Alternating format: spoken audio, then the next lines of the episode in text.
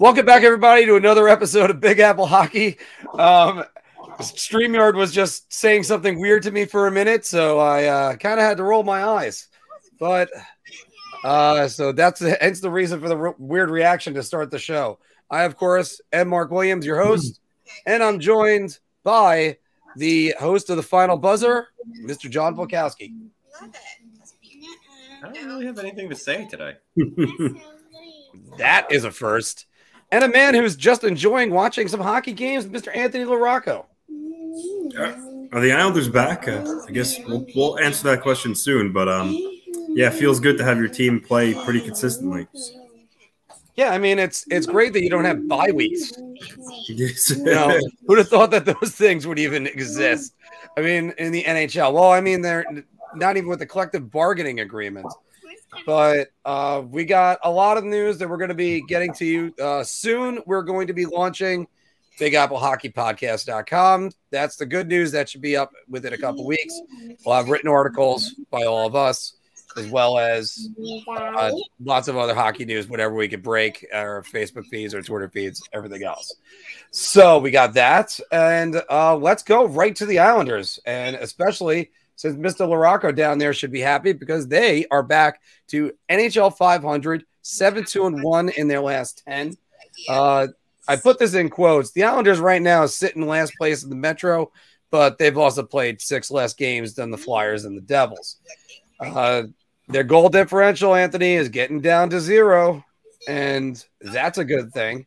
Um, and their next seven games, three of them are at home.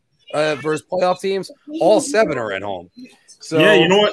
Um, it's it's funny. Like I, I think one of the great things, one of the great things about our game and sports in general is, you know, sometimes you could you could just have you could just have a good team that runs into a, a bad patch for a host of many host of reasons.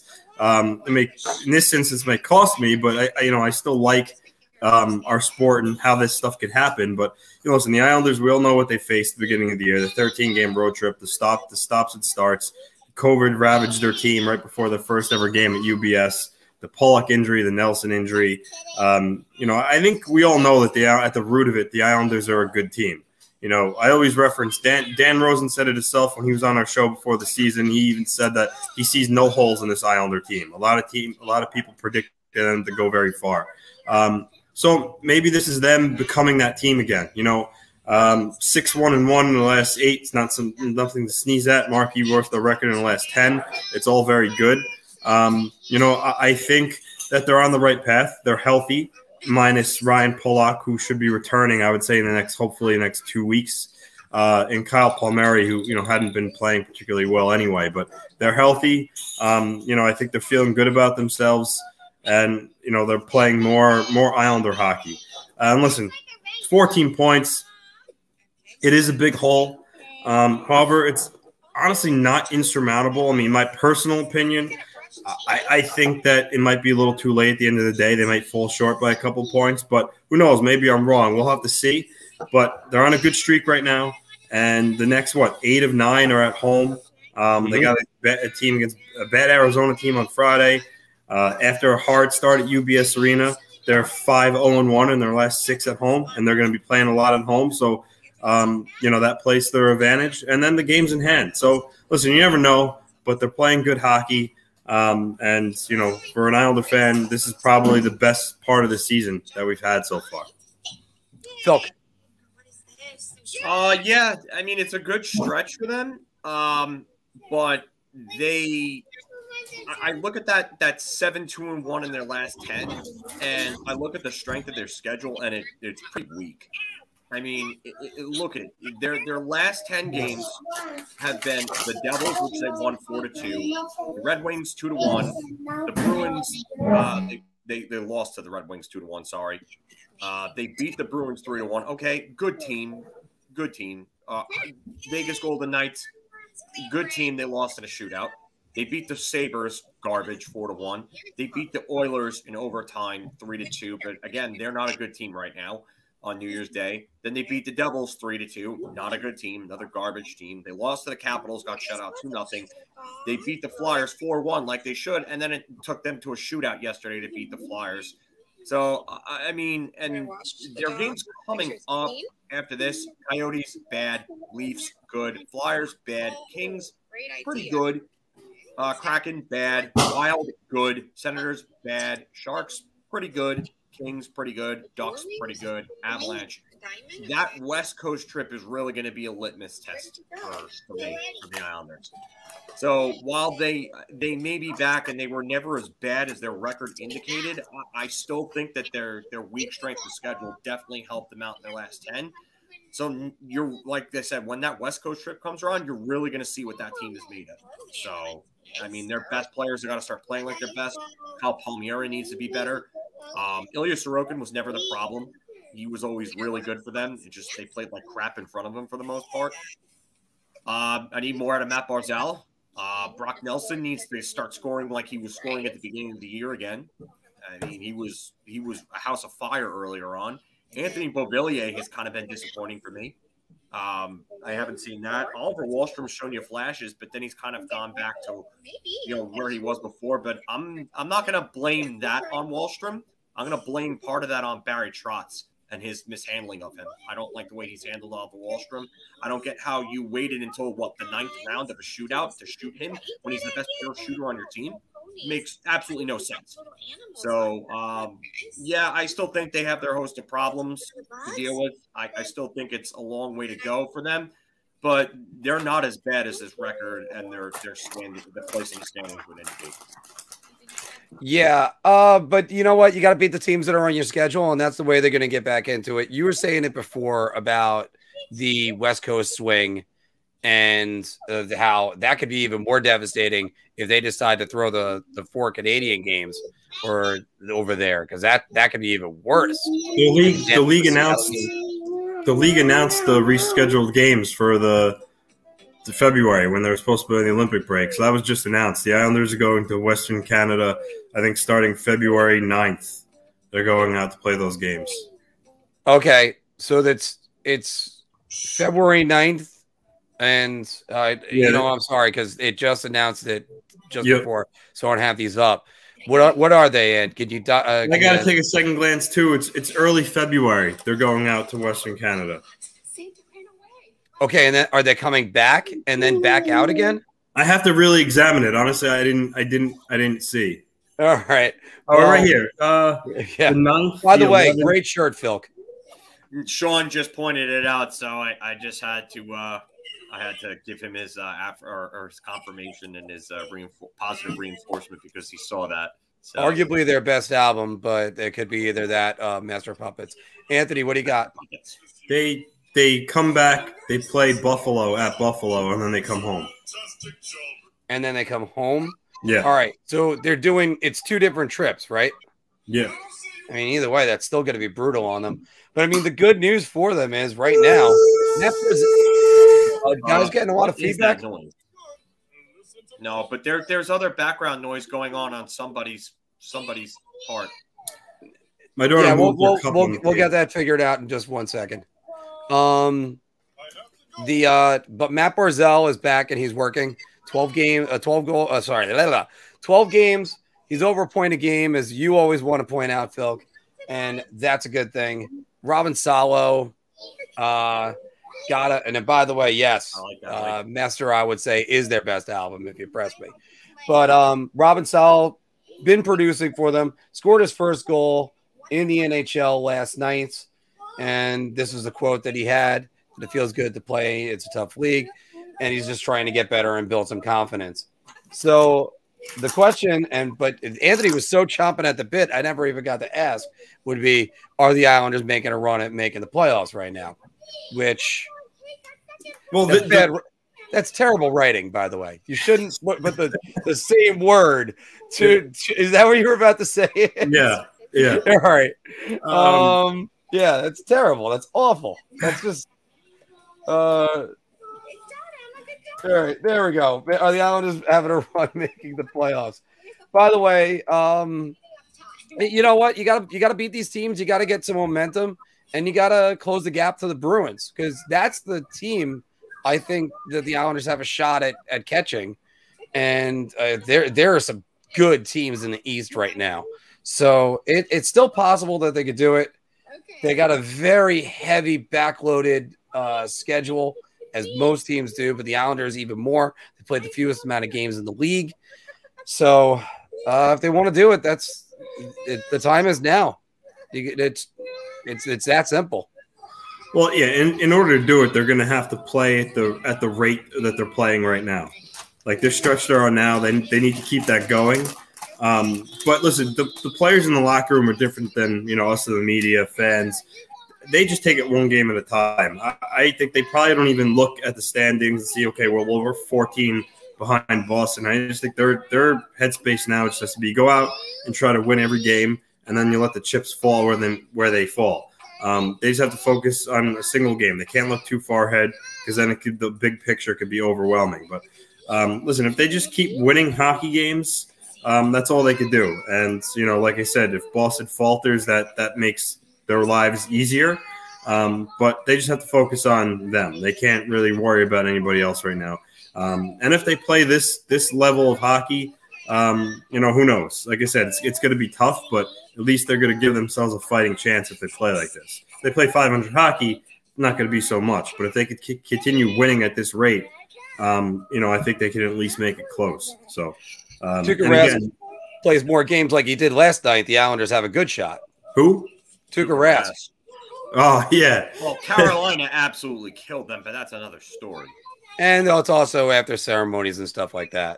Yeah. Yeah, well, but I don't know, not to get too Boston, but Rask is older, and he hasn't played. He's coming off surgery. I don't know how effective he's going to be going forward. But, um, listen, again, um, as far as the Islanders go, just got to keep winning hockey games. It's plain and simple.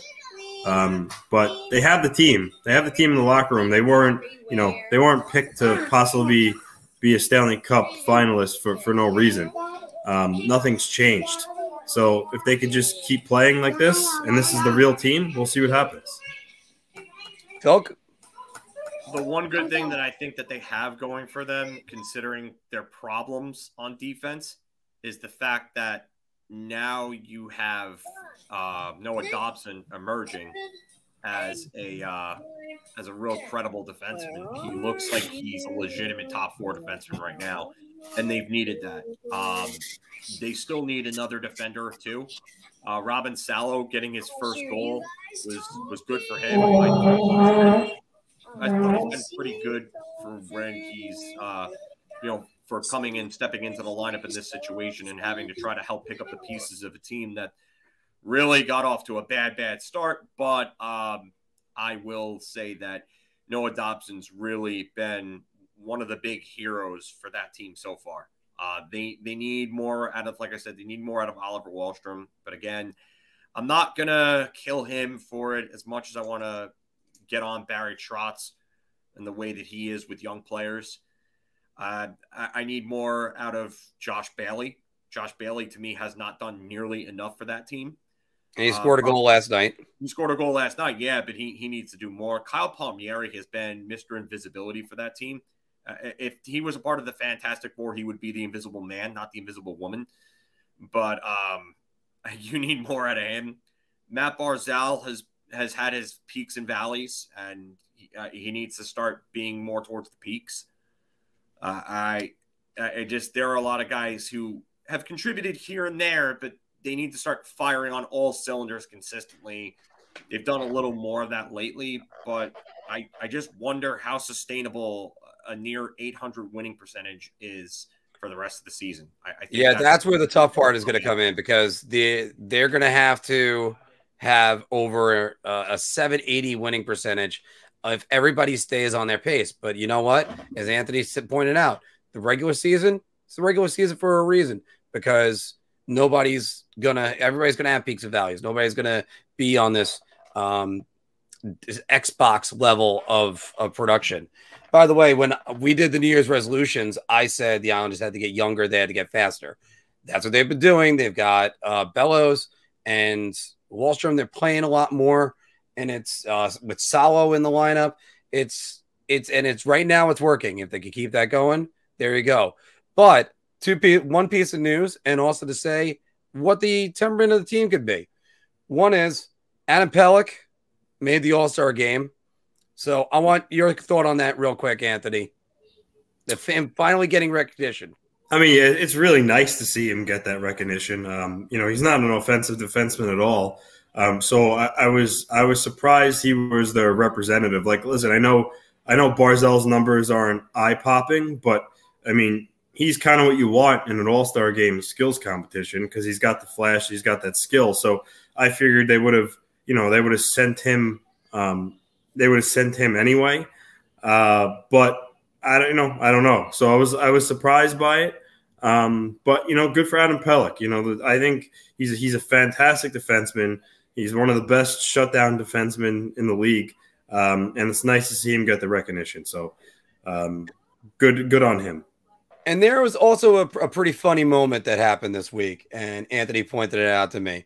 It was that this happened, sort of like the worst translation ever. Ilya, I believe you've won uh, your last three starts here. Just how comfortable are you feeling uh, in between the pipes? Thank you. In between the, in the net. How comfortable are you in the net? Ah. Mm. Good. Comfortable, yeah. Uh, they have a, a good uh, transition. Uh, uh, play one game me, one game Larley, and uh, have a good uh, tonus and uh, feel good. Like, they translated English to English right there for him. So hopefully that's just how, how loose the team is, and maybe it'll even carry on. By the way, if anybody's going to be at the Islander game this week, I will actually be at the Islander game this week, and my hockey team has a game afterwards. Feel free to watch and uh, be like, where's Mark? No, he's on the bench. All right, that's where he is. So um, there's a chance you might even see Mister LaRocco as well. So what do you think of the Islanders actually making a playoff push? Guys, throw it all down in the comments below. Like, share, and subscribe as well. We're going to move on to going across the river to the Rangers. And if you haven't watched the Final Buzzer or checked out the good and bad and ugly reviews with the man that's right over there, Mister John Volkowski, you would have actually have missed moments like this. In New York five weeks ago, that was a power play goal, and that turned out to be the only goal.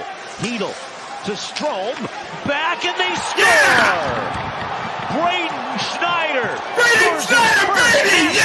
Yeah! Goal! It is. So yes, it's it's it's pure joy in, in that reaction. So, uh, Phil, the other team's road trip. Uh, the Rangers finished three and two on their road trip after wins over San Jose and Philadelphia. They improve to fifty-four points, second in the Metro Division. Goal differential is going up, which is always a good thing. And since moving Filip Chytil to the wing, he's been a point-per-game player. Is that going to be sustainable? We'll find out about that. Go ahead. Uh, no, that's more than likely not sustainable. Uh, mm-hmm. it's, it's, it's probably as sustainable as Colin Blackwell's shooting percentage last year. Just to, just to put things in perspective. But um, yeah, it, it's good to see him playing well in the wing. He's just he's been pushed into that center role. The Rangers have been trying to fit the ra- the round peg in the square hole for so long now, and they finally realized, hey, this ain't working. So let's give this kid a shot. And uh, with Alexis Lafreniere and uh, pro- COVID protocol, you know, they decided to go with Filip Chytil there. And I mean, he looks better. He looks a little more comfortable. Um, You know, as you know, fundamentally speaking with hockey, if you are playing on the wing, your responsibilities defensively are not nearly as much as those of a center. So it's less responsibility on him. It's less pressure on him. And I think we're just seeing a kid that's just going out there and playing with the chains off, which is good. Uh, their last five games with this road trip, I mean, they, they got absolutely shellacked by the Golden Knights because they can't seem to beat them. They come back with a strong win against the Ducks. One of their best games all year. Then they come back and they get, you know, beaten by the Kings, which was one of their worst performances all year. And then two solid performances in a row against the Sharks, a good team. Then the reeling Flyers, which they only beat by a goal, which is not great. Um, more on that in a minute. More, and yeah, exactly. So, but we're we're not with the the power play is starting to, to falter a little bit. They were a sixth ranked power play. Now they're down to tenth. Uh, the penalty kill is getting better. Now they're up to third, which is great. So, uh, I mean, some of the things are kind of, I won't say falling into place, but this team still needs to be better at five on five. Uh, they're still abysmal at five on five, to say the least. Uh, some of the analytics on their guys at five on five will tell you, like, players like Panarin are not producing five on five at all. Something needs to change there. Um, I like what I've seen from Mika Zibanejad and Chris Kreider. They really upped their game, the two of them. Chris Kreider now has twenty-four goals. A certain somebody is really happy that he's only six away from thirty. Yeah, you might even have a shot at forty this year, buddy, if you keep that up. Um, I will take it. yeah, so well, I'll have, I'll take it too. Uh, Capo Caco, I want to see more from him. He's had some games where he's looked good, and then some others where he's just been flat out invisible. Uh, Ryan Strom's been pretty strong. Maybe sans a couple of games recently, but over the last, I would say, ten, twenty games, he's been really good for them. Uh, and it's funny that you asked this question, why are they so bad on five on five? You know what? I've noticed differences between Gallant's system and Quinn's system, or Quinn's lack of a system, I should say. But um, with Gallant, there's a lot of attention to detail all over the places. They say he's not an X's and O's guy. I call shenanigans on that. Um, he's absolutely an X's and O's guy. Uh, and I, I think that's part of it has affected their play at five on five. you, you're seeing guys like Panarin struggling uh, at five on five, but they come through on the power play and bang, goal, you know, and this team is a quick strike team.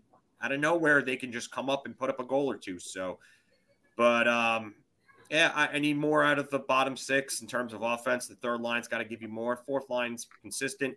I even like this new little pack line they put together with uh, Brodzinski, Gettinger, and, and Barron that was playing together for a minute. They were really good. So um, I hope Morgan Barron stays in this lineup. He's ready. Brayden Schneider has shown me that he's ready. Uh, I, I think it's time to start playing the kids and start shooting off guys like Nemeth into the sun, because they, they don't need to be in this lineup anymore. Libor Hayak should never play another game. Jared Tenorti should never play another game unless there's uh, health issues with this team. So that's what I'm seeing. Well, coming up for the New York Rangers this week, you have the Carolina Hurricanes, where they're going to Carolina, and they're welcoming in the Toronto Maple Leafs tonight. So, Anthony, uh, I'm, I should have let it led Phil in with this, but instead I let him in with Filip Chytil. Is this a statement week for the New York Rangers, you think? No, I don't think so. I don't think it's any different than um, really any other week. I mean, they've, they've been tested and played good teams before. Um, and as I said a lot of times now, I mean, I think you could kind of stop saying, you know, is this is this a, you know, testament game for the Rangers, or is this a make or break week for the Rangers? The Rangers at this point are further enough in the season that you know what they are. They're they're a good hockey team. They're going to contend for the division. Um, they're not as experienced as some other teams who have, you know, who have been winning a lot lately, um, but they're there. Um, and I. You know, so I no, I, I don't think this is a statement week for the Rangers. Uh, some of these teams, I think they're, you know, that they're already on par with or better than. Um, so no, I, I don't. I, I, I think Toronto has a lot of holes in their in their lineup still. I know they're they're a little better, I think, than they've been in the past in some areas, uh, like defensively. Um, and Jack Campbell, despite me try, fighting, trying to like. give him credit or like him. I mean, he's played well enough now for the last year and a half that I got to give him his due. Um, I think he's second in the league in save percentage when you filter out all the all the goalies who haven't met the games played requirements. So, um, and then Carolina. I mean, Carolina's. I, I would say Carolina and Washington are the two teams that I think uh, might give the Rangers the most problems in the regular season um, or the playoffs. But no, I, I think the Rangers can match up against anybody. Um, I think sometimes, occasionally, they, they they still play down to their opponent too much, or for whatever reason don't show up, like that Kings game, um, and that's a habit that you would hope will slowly, you know, exit from their game as they continue to, you know, learn from a new coach and, and get more experienced. But um, no, I, I so again, I don't think it's a statement week for them.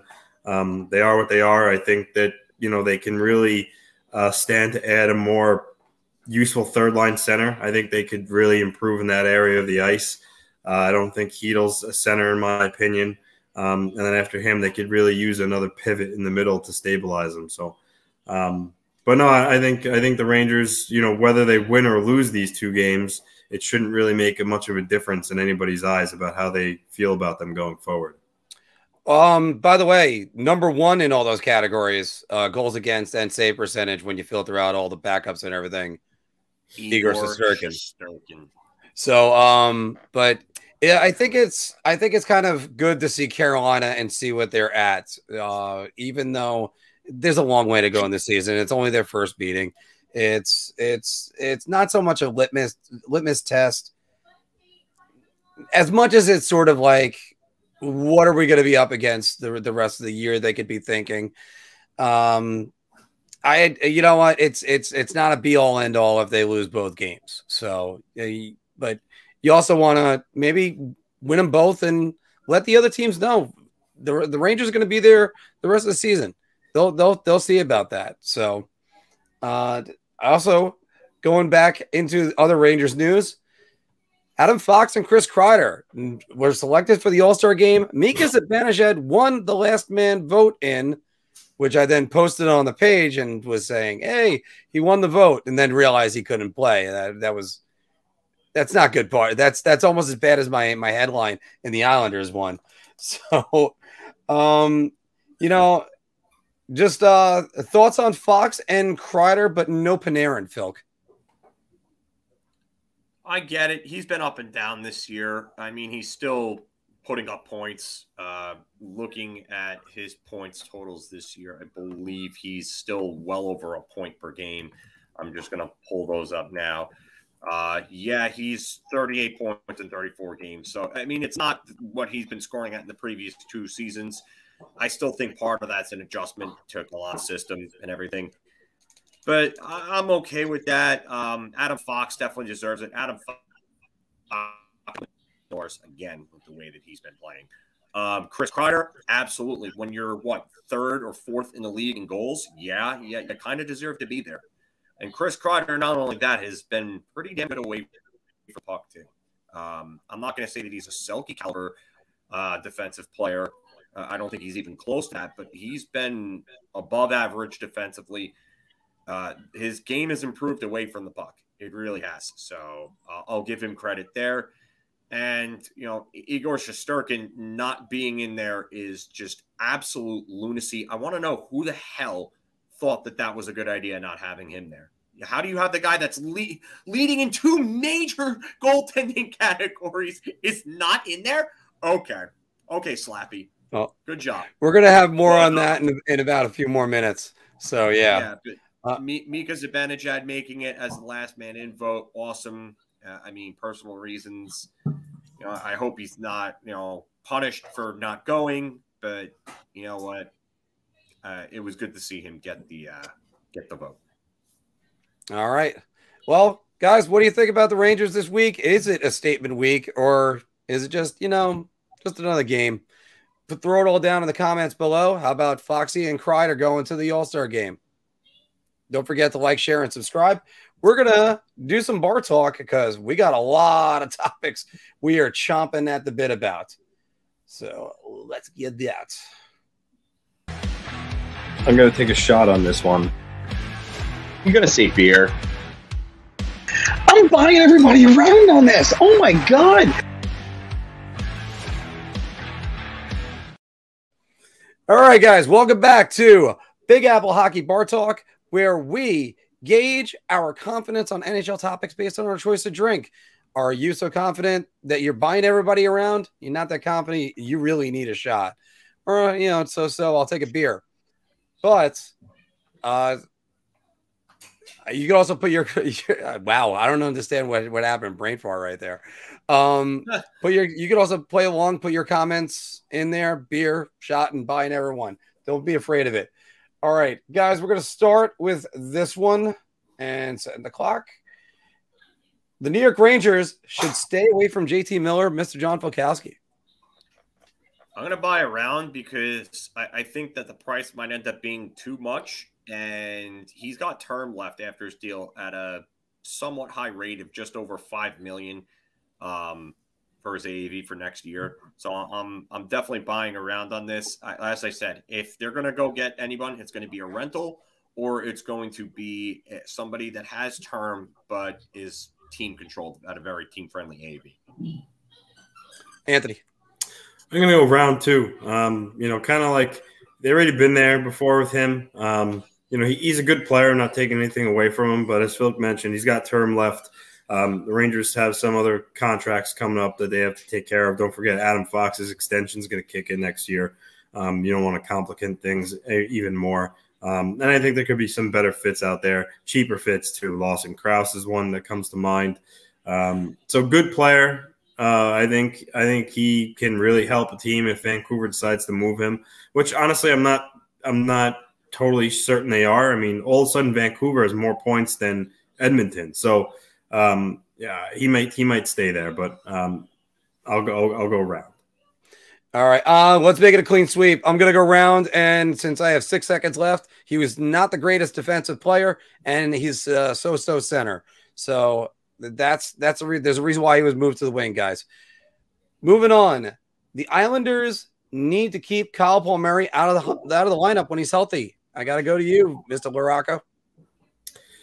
I, I gotta preface this first by saying, you know, yes, he was he was bad so far this year. He has one goal, but um, they say need to keep him out of the lineup. It almost implies like he's like a Nemeth, like Komarov player. It's not the case. I mean, let's face it. You know, he was great in the playoffs, and aside from his regular season last year, the guy had four or five years in a row where he scored no less than twenty-four goals. I mean, that's like the literally the definition of consistency when it comes to producing. So, um, and then lastly, there's the contract aspect to throw into that too. So, um, yeah, listen, like Bellows is playing really well right now, and taking him taking him out when he's probably playing the best hockey of his career might be a big blow to the confidence that he finally gained, because uh, that's really the only realistic guy that's going to come out of the lineup for him. No one else is going to sit for him. So um, it's going to be hard to do that. So I, I get the premise of this question, but I'm going to say shot because I think when he's healthy, he's going to get back in the lineup. Phil. I'm going to actually um, say round here, because I like what I've seen from Kiefer Bellows in this time. Not that I am a big believer in Kiefer Bellows. Um, I mean, he's scoring at like a forty-point pace right now. It's only eighteen games, uh, and we'll see if he can sustain that. But I, I like what I've seen more from him this year than I have seen from Kyle Palmieri. And if it comes down to Bellows or Palmieri, Palmieri says, I don't care about his contract at this point. I, I always preach the word meritocracy, and that, you know, if you're not playing well, you shouldn't be in the lineup. And Palmieri shouldn't be in the lineup because he has not played well. So keep Bellows in the lineup. Round. Uh, I'm going to go beer, and it's, I think you got to run him out there. You got to get him to, to start clicking. And uh, I agree with the meritocracy, and I also agree you can't just sit him forever, because Kyle Palmieri was a very consistent player. It's just which Kyle Palmieri is going to show up, playoff Palmieri or regular season Palmieri. That's what they need to do, and that's what they need to figure out. Moving on, the Philadelphia Flyers will have to blow it all up very soon. Boys, I'm going to set the timer, and I'm going to start this out by buying everybody around. They are not only going to have to blow it up, but goodness only knows what the plan is. Remember when there was the talk about Uh, Ivan Provorov being a potential Norris Trophy finalist at some point, or even winner. Shane Gostisbehere was this uh, offensive defenseman that changed around the game. They had all this young talent, uh, Travis Sanheim, uh, Sam Morin, and, and and the Farabee, and all these other guys. Not really connect. They're not really gelling as a team. So I don't, I don't, I just don't see it. And you're gonna have to get rid of some of some of the bigger veterans and.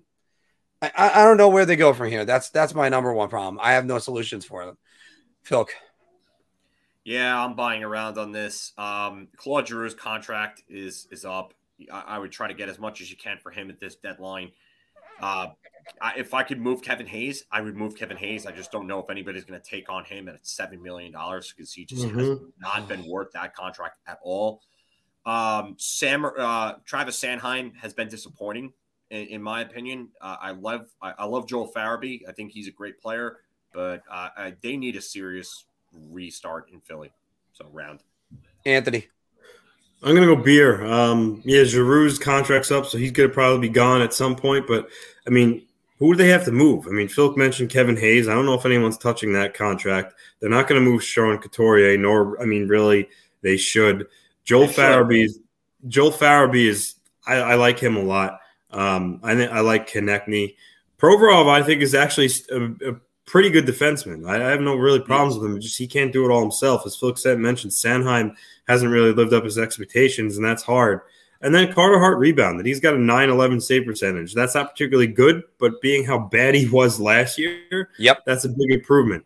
Um, so, yeah, beer, only because I don't know – I really don't know who they could really move and the players they would want to move, like Van Riemsdyk or Hayes. I don't know if anyone's taking those contracts. I gotta, I do got to say this. Uh, last night's game, Carter Hart's knocking the stick that – I think it was Zdeno Chara was in the box and he was coming out. So, it's the end of the power play. Provorov gets the puck. He skates up to about the top of the circles and then does a little drop pass to no one. Like that, I, I know it's indicative of one play. It's not. It's not his season or his career. But but what is what? What's he doing? And, and yes, he's doing. He he's he can't do it all by himself. And even in all this, I forgot to flash up that the Flyers have thirty-four points and they're twenty-fifth in the N H L. So we're gonna move on, guys. This is a big one. We've been talking about this one for a while. We're gonna have to do it again. If the Edmonton Oilers miss the playoffs, Connor McDavid will demand a trade. Filk. This one's a tough one. Uh, I'm going to say beer just because I don't know if he necessarily does it now, but there is going to be a major shakeup if Edmonton misses the playoffs, and there is going to be media hell. If you think Leon Draisaitl getting – pissy, as Jim Matheson says, with him um, is bad. You just wait for the shitstorm that happens if Edmonton misses the playoffs. So I'm going to go beer here. Anthony. Um, in the context of this question, I'm going to go shot because I don't think it's going to be this year that he asks for out. But if things don't change in the next two years, because what, he's got four years left on his contract, if I'm not mistaken. McDavid. So, yeah. Yeah, we'll double check that, but I believe it's four. So, I mean, he he very well might, maybe halfway through with two years left, he may say if nothing changes, he has enough and asks for out. I just don't think it's going to happen this offseason. Yeah, even if they four, four years yeah. left, and then his no movement clause kicks in this offseason. All right. Ooh. Yeah, I don't, I don't think, I don't think that's happening this year. I, I would be shocked if it came this early, but I will say, like again, I think it will happen if things don't improve. Um, I mean, this team, this team is a disaster. I mean, the, they're just, you could see the, what happened with Draisaitl and the press conference, you know, you could see tensions are high. They're obviously pissed off, rightfully so. Were they two, ten and two in their last, what, four, fourteen games, I believe. Um, uh, yes, so actually I had it right. That, I had it yeah. right here in the last ten is two, six and two. Uh, yes, I believe you're right. Two, so, two ten oh. and two. You make them. You're trying to make them look better, but the whole thing there that's even worse. For they're, they're not. They're not playing good hockey, and, and things a mess there in Edmonton. So, um, boy, I, I, I mean, yeah, that's that's going to be a tough situation if they do miss. But I don't think it's happening this soon. And, and by the way, we're going to play that clip for you in a second that we keep talking about. But uh, I, I'm, I'm, I'm going to go beer. I'm not going to buy everybody around. I've been say, predicting gloom and doom on this since Jack Eichel last year. But let me just flash this one out at you for, for you guys. Um, uh, well, I had the upcoming games. There aren't many wins in there. And then the last time the Oilers won a playoff game, Guardians of the Galaxy Volume two opened at the box office. Wow. Yeah. You were wasting Connor McDavid's career. Corey I mean, Perry unless, is still an Anaheim Duck. Yeah, and on, by the way, let me also uh, say, I'm not counting the play-in round. So that was ridiculous, which, by the way, we'll get to the play-in round in a moment too. But it's there's there's a lot of problems that are going on in Edmonton, And I'm not sure if Connor McDavid wants to wants to stick around for it, especially when you just don't you you, you don't know if he's the perfect solution. He, what, he, what what can he do? I mean, he's he scored you know one hundred points last year. They didn't win a damn game in the playoffs. It, it's amazing and and just mind-boggling. And boys, here is that clip we were talking about right now. Lots of reasons for why the Oilers are playing the way they are in terms of winning and losing. What do you think is the number one reason for the losses now? Is there is there one thing that you, in your own mind, you're saying we got to get better at that? Yeah, we ha- we have to get better at everything. Would you like to expand on that? No. You can do that. You know everything. Why are you so pissy, Leon? Hmm? Why are you so pissy? I'm not. I'm just answering your yeah, question. Yeah, you are. Whenever I ask you a question. I gave you an answer. Not a very good one. Okay. I have one more for you. Leon, you showed your frustration on the ice last game against Ottawa. Is that a good thing when you show it so the other team knows you're frustrated? Yeah, it's a great thing, for sure. Good. Yeah. And by the way, why is he asking that question? That's ridiculous. What why question? Are you so pissy? Oh, that question. Like, uh, what reporter asked that question? He, he's basically setting him up for a gotcha type moment to try to throw his teammates under the bus. And when Leon doesn't take the bait, he gets annoyed that Leon doesn't take the bait and sees right through his garbage. That's that's right. a joke, man. That's a joke. I mean, And and and he deserved the response that Draisaitl gave him. Good. I have no pre- – and you know what? Ryan Callahan last night was on uh, the E S P N telecast of the Flyers-Islanders game, and he came right out and said, good for Leon for not taking the bait and giving him the answer that he gave him. Good. You know what? When I wish more players would do this and show the personalities that they have. Because, you know what, the media out there – and, you know, it's funny that I'm saying this because we're we're trying to be in the media here – you know, that a lot of these t- a lot of these guys want to, you know, play games with the, these guys and put them into corners and trap them. And you know what? And Matheson got frustrated. And Matheson has been doing this in Edmonton for years, for years with all different types of players. So, you know what? Good on Leon for for, for telling it how it is and giving him a taste of his own medicine. Too bad. So sad. Anthony, your thoughts on the question? Sure. I just thought that's funny. I, I, I said this last week. We're talking about a McDavid. We're talking about a McDavid trade. Yeah, for, we were talking about for that. These, yeah, for these fans clamoring to get him, you're you're not realizing your team's going to look a whole lot of it different once he's on the roster to the point where it's not worth it. Um, but as far as the the Draisaitl mix up with um, Matheson, listen, I think I think it's not just Draisaitl that's frustrated. Let's face it, when you're a reporter and you cover a team that's just been disappointing for, you know, for so long and not living to expectations, just like the player, I, I think it gets to you, you know, and you become frustrated too. I don't think it was a perfect storm.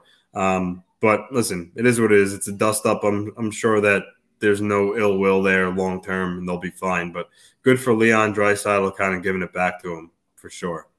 You know, that was an interesting perspective on that, Ant. I never even had that come to mind anyway.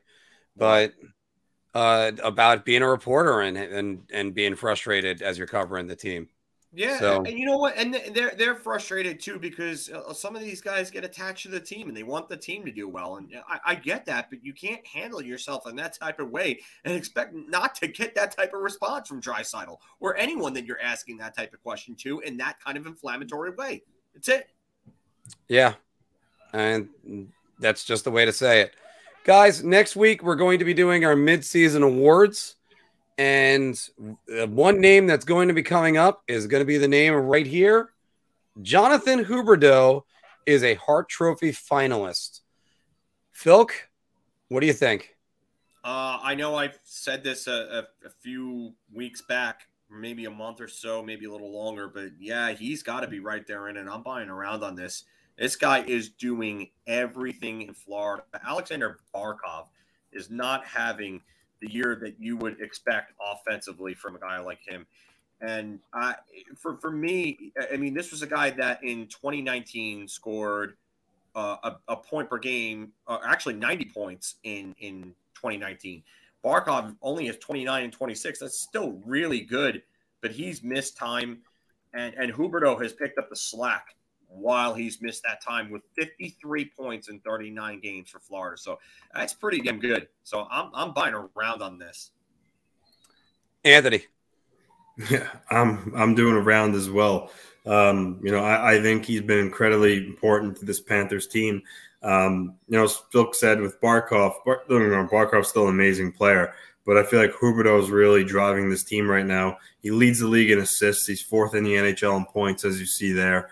Um, you know, he could do it all, pass, shoot. He could skate really well. He could dangle.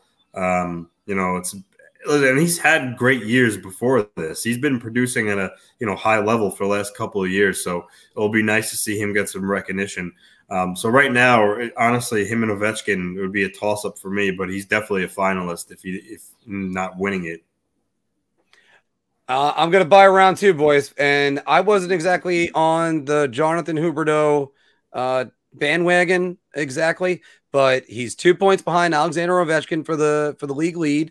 And he's he's fourth right now, but that could change in just one game. This team puts up goals in buckets all the time. And, yeah, it's Huberdeau. It's Huberdeau doing most of it.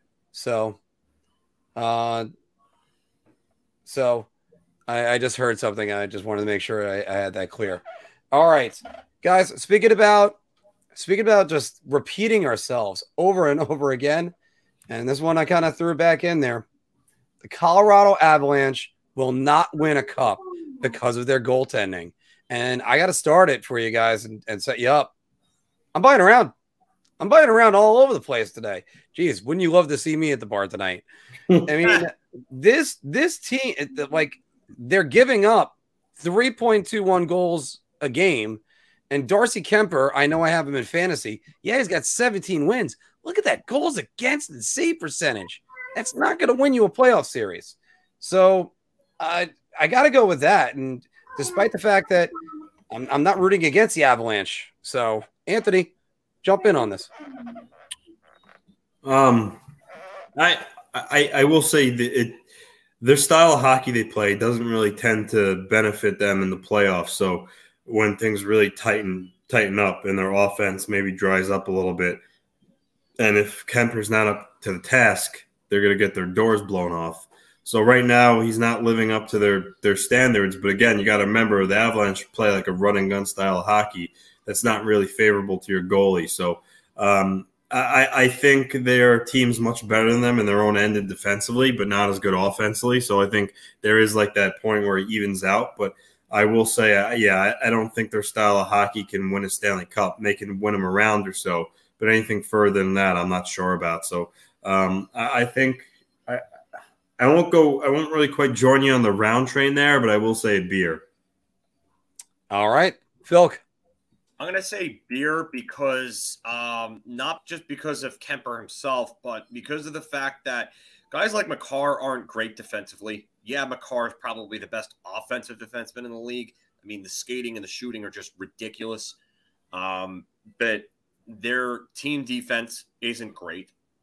I mean, and you're like Anthony said, when you get into the playoffs, games start to tighten up, and that's when offense starts to go down a bit. And I don't think, I just don't think Colorado is built to win overall. And then when you have to get down to the goaltending and the matchups matter more in the playoffs, you have Kemper up against guys like Leonard, um, and some of the other guys in the conference. And then even if they get to the Stanley Cup finals, could you, could you imagine if the Rangers somehow got there and it was a matchup between Kemper and Shesterkin? Um, yeah. I, I, the Rangers absolutely had that one in the bag right there, that, that matchup. So uh, I'm not, not saying overall, but the goaltending matchup, they win it. it, it Darcy Kemper, to me, when, when the teams that end up making the playoffs, Darcy Kemper is going to be one of the worst goaltenders of all the playoff teams out there, in, in my opinion. So, which is what's funny because uh, two years ago he stole the play-in round to get Arizona in.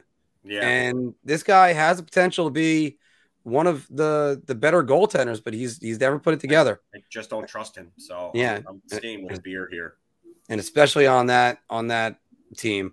Uh, one guy has been playing really well over the last two months and had a great game last weekend versus the Washington Capitals is Thatcher Demko.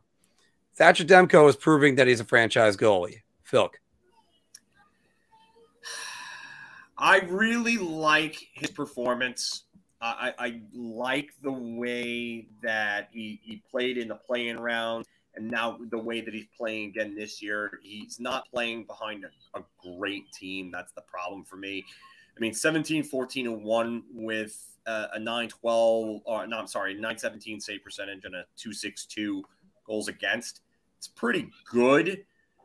I don't know if I'm ready to say, because it depends on the term franchise. Are, are we talking like an elite level goaltender, or are we just talking like a legitimate starter? No, legitimate starter and uh, somebody that you could build a team around. Not necessarily elite. Legitimate elite puts starter, them in the top yeah, I don't know if I would build a team around Thatcher Demko, but he's a legitimate starter. So um, I'm going to say beer here because I, I, I just think that this is – a little too open to interpretation the way you worded it. I'm sorry. So. Okay. Well, that's a Mark special right there. Anthony. um, he's not a franchise goaltender uh, shot, but he is, I think he is a, you know, very formidable number one goalie. Um, you know, a nine, a nine seventeen save percentage is nothing to sneeze at. Um, but you know, I wouldn't quite say that that percentage is elite. So, um, shot, but he is a, he is a good goalie, and I, I think um, you know he is good enough to get to the Canucks to the playoffs. Maybe not this year, but in general, and you know maybe even win a round or two. So, but I, I he's not a franchise elite level goalie. I'm actually gonna go beer, and I know I put in the stats and put in everything, but we'll see exactly where he's going to be. Um, I give uh, Demko all the credit in the world. But this is definitely the Bruce Boudreau effect, because can't help but notice it's those last fourteen games where Bruce Boudreau was there, and he's yeah, he's gotten it's to be great. Expected. I, I know that listing his numbers for like for the whole season doesn't really tell the whole story. It's like Georgiev.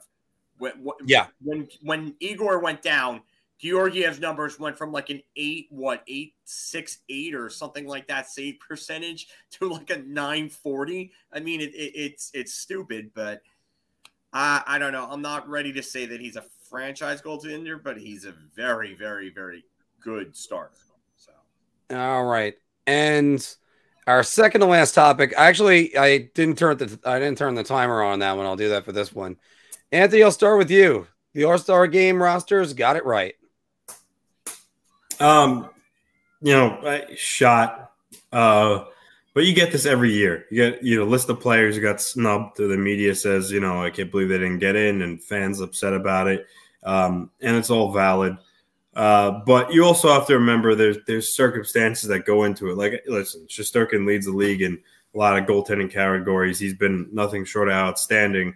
I can see why Ranger fans are just questioning why he wasn't in it and, you know, feel robbed, which is true, but there's like the circumstances that I mentioned that go into it. One, you know, the league doesn't want so many players from one team, you know, in, in the game. Two, you never know. Maybe it's just a lot of players you hear in the media don't want to play in the All-Star game. Maybe Igor Shesterkin didn't want to play in the All-Star game. We don't know. Three, with that same tune, maybe the maybe the player from the Penguins that they wanted to select, let's say Crosby or, or Gensel, who eventually got in, um, didn't didn't want to play in it. So then they had to pick another person on their team. They go, okay, well, who else is performing at a high level? All right, Tristan Jarry's like, what, fourth in the league in save percentage. We got to take Jarry. And that means, okay, well, now Shesterkin gets bumped out. So they didn't take just not take Igor Shesterkin because they, you know, said, oh, he's not good, or we don't like him, or want to snub him. There's things that go into it. So by first glance, you look at it and you say it's a tire fire and so many guys that missed should have got in, and that's absolutely right. But when you take a step back and you look at it, there's there's situations that really play into who they pick and the reasons for it. So that's what I'll say about that. Mister Volkowski. Uh, shot. And like you said, this sway every year. Somebody's always snubbed. Somebody's always this and that. But this is the biggest thing for me here. Um, you you you have to have why is it that every team has to have a representative? Why? If a team doesn't deserve to have a representative, then don't send somebody from that team. That was like when, um, what was it? Ottawa had to send somebody in ninety-three. Why did Ottawa get to send somebody in ninety-three when they were an absolute dumpster fire? It just, there's no point in this. Like Adam Pelech, yeah, he's good, but is he having an all-star year? No, by, by all means, he's not having the years that he's had in years past. I mean, Arizona, why is Arizona sending somebody? Why is Buffalo sending somebody? I mean, it's, it just enough with this inclusivity crap with the, the rules with this. All-stars are meant to be in the all-star game. If you're not having that type of season, you don't go. That's it. And, and another thing that they screwed up is this. You're going to suspend Mika Zibanejad for not going a game. For, you're going to suspend him a game for not going. You know what? The N H L, be, hockey, best sport, absolute worst, worst league. league. Well, uh, I'm going to go to beer on this, guys, and only because, as Anthony said before, it's that they they constructed this to be a game, and that's what they did. So they got all these. Uh, they, I I actually do agree. I think you need to have uh, all representation, because sometimes it's hard to be on those teams that aren't any good, and it's just, well, you got a guy like Tage Thompson. He's having a great season. No, you, you reward him, you send him to the All-Star game. I don't even know if he's a representative. I forgot to look. But it's just, which is real professional to, to say now that I think about that. But it's um it's it's something that that look, the real reason why is that Shesterkin got snubbed because Pittsburgh was sending Tristan Jarry instead. That's really what it comes down to. And the three on three tournament doesn't give you a lot of room for error. So that's really the last of it. I can, and our last topic. I can tell you why. I can tell you why they send a representative from each team. It's because the league wants to make sure every fan, you know, fan, because hockey, fan, hardcore hockey fans will watch no matter what. But you have a casual fan, they feel that it will al- alienate them if one of their players isn't playing, and they those fans won't watch. And I think they want to make sure they, they have everyone covered so they can get as much viewers as possible. In the two thousands, wasn't there a year that the Islanders weren't represented? I don't remember, to be honest with you. I don't, I, I don't know. Yeah, I remember like when they were bad, some they, they got passed over. And because they, they went over, they, they omitted that rule. But I'm with D. Ely on this. Bring back the five-on-five in the East and the West. And, and you know what? And this game is, is so boring.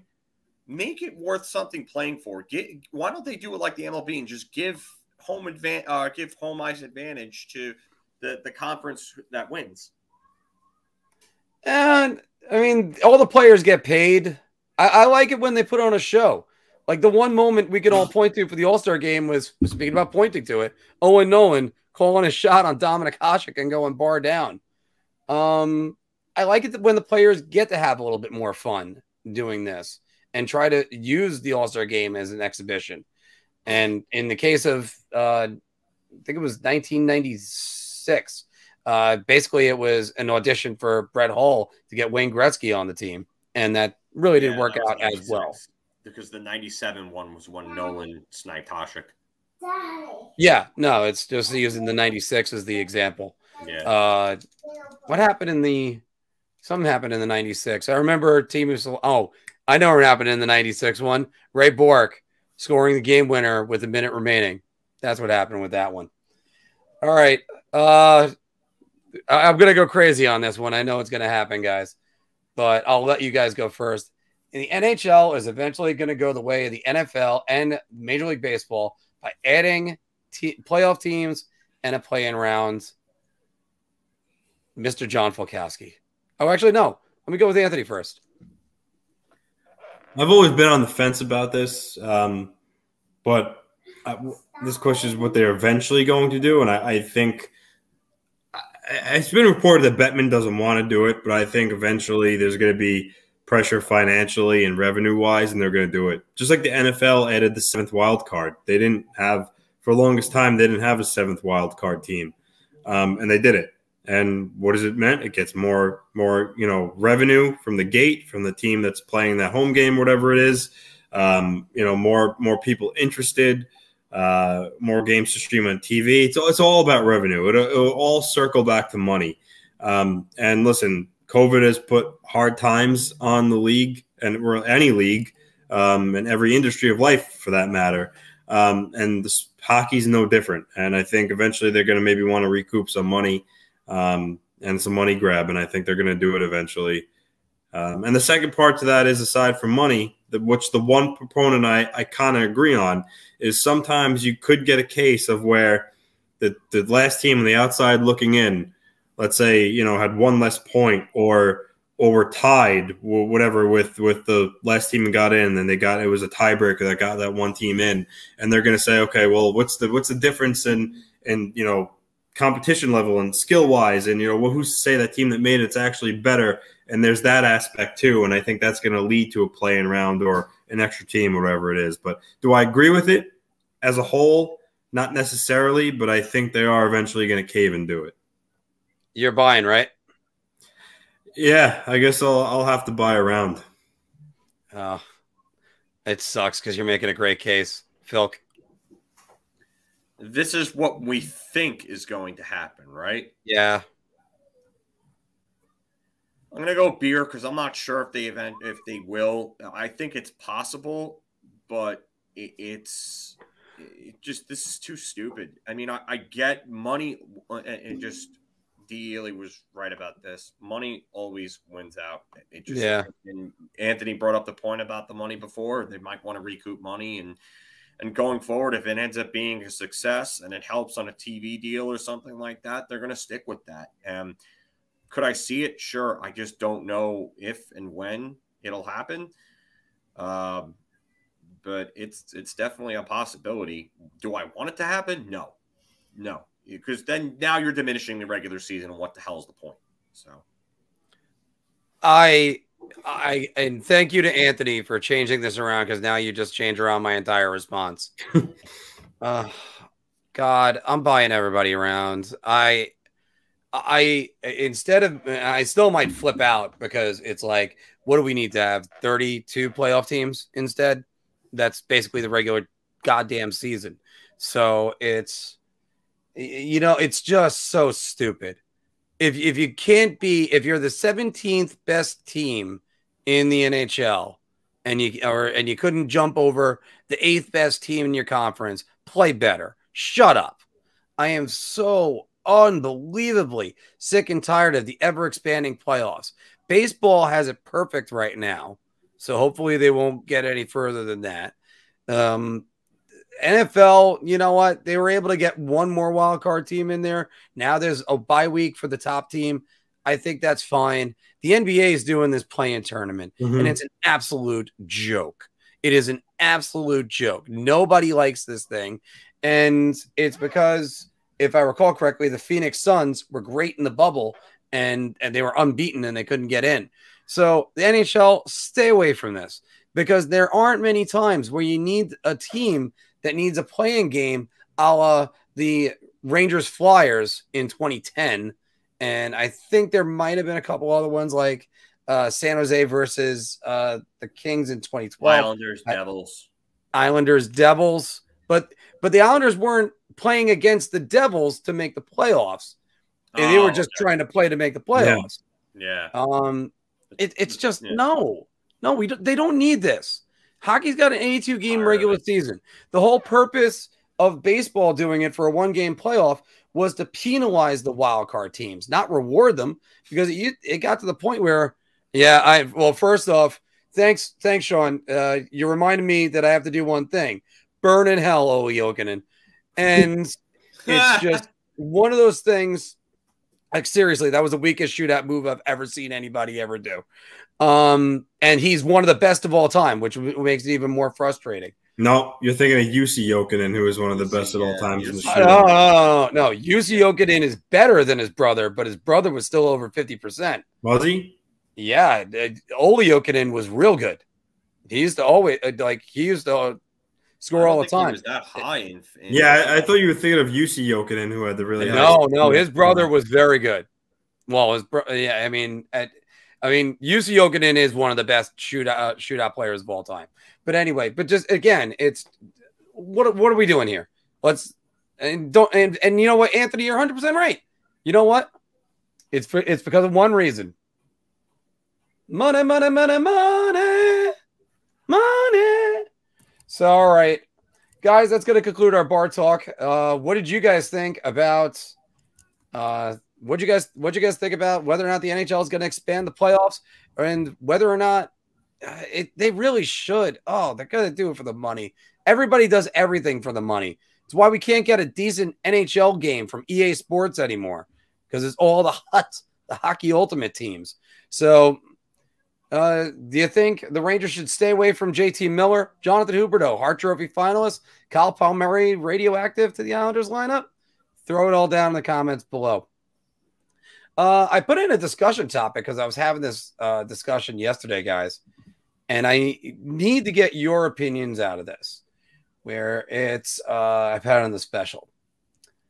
Oh, by the way, uh, actually, before we do that, I have it over here. Anthony brought this in, or or Phil, it might have been you. The N H L is yeah. not testing asymptomatic players anymore. Your thoughts on that, guys? Great. Finally. Just they needed to do this for a while. Other leagues have been doing this. And now hopefully we could stop worrying about, you know, players who are symptomatic that are vaccinated. And it just, we only, we obviously know that there are two players in this league that are not vaccinated. Tyler Bertuzzi and Evander Kane. And that's it. So and it's weird that Canadian teams are trying to get Evander Kane with all the vax mandates that they got. Yeah. I mean, I just, I don't know. But next week, we're going to be doing our midseason awards, just to mention that once again. And since, since every team will be playing their forty-second game, except the New York Islanders, but uh, you'll have to, you'll have to wait probably till sometime in March for you guys to play your forty-second game, Anthony. But guys, who is the best player in the N H L post the two thousand four two thousand five season lockout? Um, now, the best players, I should say. So I'm, I'm going to go and fix that once you guys start talking. But obviously, Crosby, Ovechkin, one, two, however you guys want to put it, argue with me on that. But let's fill in the blanks from, say, three to ten. Wow, three to ten?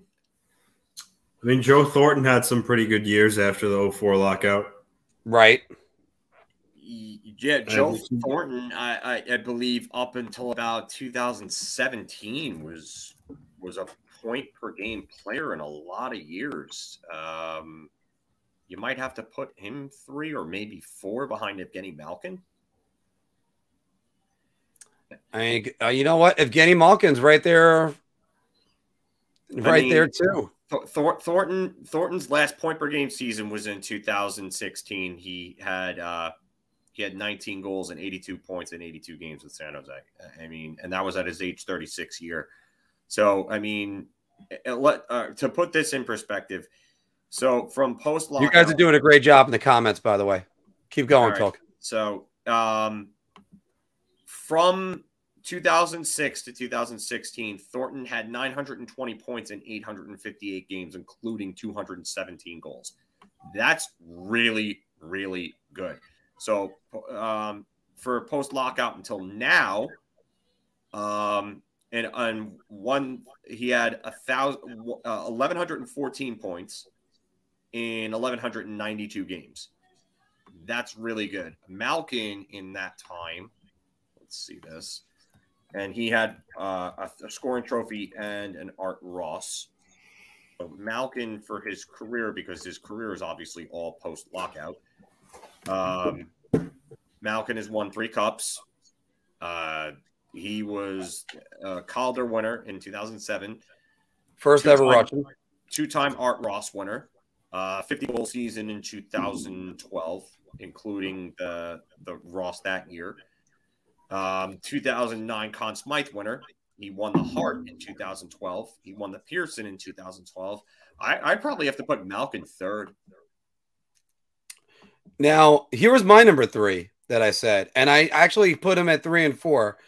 Again, I'll say, put it for me, it goes Crosby, Ovechkin, number one, number two. Yeah. Then I would probably have to go Patrick Kane. I don't uh, know about that. He he won an Art Ross and a Conn Smythe, and is the first Amer American ever to win the Art Ross. He also won the Hart Trophy. Um, I go with all those. Um, Jonathan Toews, if you account for the playoffs, could be number four. But you're down. You're making a great case for me to move him down. When I had this conversation, no, I wouldn't have put. T I, I would put Henrik Lundqvist in the top five, though. Yeah, he's been the best goaltender since the, the since the oh five lockout ended. He Hands down. Best. I mean, I was trying to figure out where where we were on that. Now, D. Ely um, brought up a good point. Is it too early to put the, or too late to put down the two thousand five sure. draft, like Eichel or uh, those guys? Um, They haven't really played enough time. I mean, I, I, I, if you're going to tell me who do I think the best player that's played in the N H L since then, I actually stepped on it's Connor McDavid. It's Connor McDavid, no, yeah. There's no, there's no doubt about it. But um, we're, we're talking about full bodies of work. McDavid's had like six, six years. Um, I, I just McDavid is the only one that I'd really make The, the exception to the rule for, just because he's had such a start to his career that we have seen from very, very, very rare few players. I mean, um, I, I've always said that if you ended Connor McDavid's career today, he's a surefire first ballot Hall of Famer. Anthony, I want to hear your list. We're going to try to do ten off the top of our head, rapid fire and, and real quick. And um, because I'll also put up this right here. Uh, Steven threw out a couple names. Um, Ovechkin, Crosby, McKinnon. See, I don't know about if I put McKinnon in there. Yeah, Draisaitl. Draisaitl maybe because he's been so good. But Marchand and Carlson. I would actually put Bergeron ahead of Marchand right now because of the amount of years he's got. Anthony, your thoughts? Uh, we're still talking best players N H L post twenty-four two thousand four lockout. two thousand four lockout, yeah. Um, Brad Boys. David Backus, um, Eric Eric Christensen, uh, Wojtek Wolski, um, oh dear and, God, Andy Hilbert, uh, yeah, Miroslav Chitan, Piet Parenteau, yeah, Piet Parenteau, definitely, yeah. um, and Mark, I looked at, I had to look it up. Ole Jokinen's nowhere to be found in shootout records. Yeah, he's nowhere to be found. I always remembered him having a really good shootout. You, you think of U C. You think of U C Jokinen. No, I swear to you, I could have sworn he was at forty. No. He was over fifty percent. No, no, because there, there's no one that's over fifty percent career. You know what? I didn't have a misspelling this week, so uh, I'll at least I'll at least take this as as as my loss of the week. Yeah, yeah. This is definitely your loss of the week. I think Toews, I think Jonathan Toews is one of the highest shooting. I think it's like forty-eight point five seven. He had one Nielsen's of the highest up there too. Who? Franz Nielsen. Yeah, three. Yeah, I'm, I'm still gonna yeah. check this out. But Anthony, what do you think? Top players post lockout. Um, as we a lot of names you, we've already mentioned: Crosby, Malkin, Ovechkin, um, Marian Hossa. Uh, you know. Uh, Connor McDavid, um, you have to include him. Um, probably could include Leon Draisaitl as well. I don't know um, if I would put Leon Draisaitl up there yet. Uh, nah. If you're, if we're talking like, I don't, I just don't think the body of work is strong enough for Draisaitl as opposed to McDavid. Yeah, I mean, maybe, maybe, yeah. McDavid. All right, so McDavid for per context, McDavid in seven seasons or six seasons played previously has won three scoring titles. Two M V Ps. Um, it says four-time All-Star on Hockey Reference, but I don't know what they go by on it. So I don't know if it's all N H L. Um, he would have won the Calder had not he been hurt in twenty sixteen. Yeah, I mean he he has four one hundred point seasons in his first six or in his first six years, and the only reason why he doesn't have a fifth one is because of the fact that he played only sixty-four games in twenty twenty and missed it by three points. Like, this yeah. is one of the greatest starts to a career we've ever seen. I'm willing to put McDavid in there. I could uh, put yeah, McDavid in. Nobody else? No. Right. Ryan, Ryan Getzlaff. See, I put Getzlaff in. I wouldn't put Perry in. Uh, I don't know if I put Getzlaf in there. But Perry's got the Hart Trophy. Who? Perry? Two of them. Uh, no, Perry, Perry has a Rocket Richard. No, he, he, didn't he win the Hart in uh, no. twenty? No, no, that's right. He won the Rocket Richard. You know, this is what the hard part is about doing everything by memory. For me, would def would probably be in my top ten though, because the the the years that he had while winning the Selke Trophy and then having back to back ninety point seasons and winning the Selke Trophy, becoming only the second player in N H L history to do that. Uh, I, I'm, or actually, yeah, the second player to have two different seasons of ninety plus points and winning the Selke. The other one being Sergei Fedorov. But it, it just look at his numbers post lockout and just wow. It, it, it, the very first year he was eighty-seven points in seventy-five games, and then eighty-seven points a year again, and, and then and then he wins the. Uh, hold on, I'm trying to go through something happened with Hockey Reference here. Okay, now it's here we go. All right. By the way, so, do you count the Sedin twins as one person? No, but but Datsuk post lockout had seven hundred sixty-four points in seven hundred forty-four career games, and he won three consecutive Selke trophies.